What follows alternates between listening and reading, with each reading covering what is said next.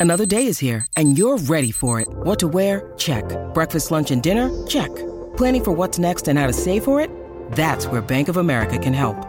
For your financial to-dos, Bank of America has experts ready to help get you closer to your goals. Get started at one of our local financial centers or 24-7 in our mobile banking app. Find a location near you at bankofamerica.com slash talk to us. What would you like the power to do?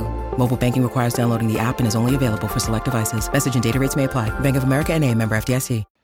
Welcome back to the Captain's Run. Make sure to give us a follow on Instagram at SEN League. We've got a brand new Twitter, Twitter, the Captain's Run.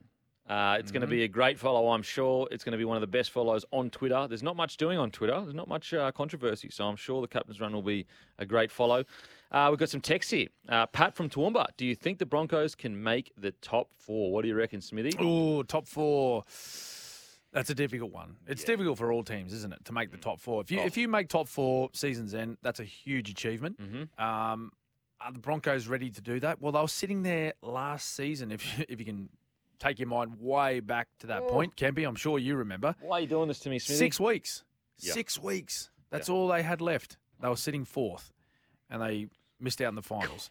So, are they capable of doing it? Yes, but they have to be at their very best, Mm. and they have to have a lot of things go right for them. Like like most teams, I know that's a quite a general sort of comment, but partic- particularly for someone like the Broncos who are still, you know, you know, learning the trade. They got a lot of young guys still coming through. Um, oh, certainly, they should be they should be pushing for top eight. They have to be in the top eight this year. Oh, anything less than a top. When you look at that roster, roster Yep. that's a finals footies roster. Has to be. anything less is absolutely definitely not good enough. Look, top four, I just don't think with how grindy the season is, if Mm. you if you cut the season down, you know, four to six weeks, and I'm not saying that just because last year they fell off for that six weeks. Yeah. But just a young squad. If they most young squads real I mean that's what's been so impressive with Penrith Yep. is how consistent they've been and That's how right. young they are. Whereas the Broncos just a bit young, I think. And there's and there's probably a, a few things at play here as to why you know what happened to the Broncos happened. Mm. A- And like I said, it's a multiple. Um, there's multiple things that may have happened, but one was they were dealing with they had a, a huge chunk of their squad play Origin Mm. for the first time, Mm. and a handful of them played every game of that series. So that that that takes it out of you both physically and mentally.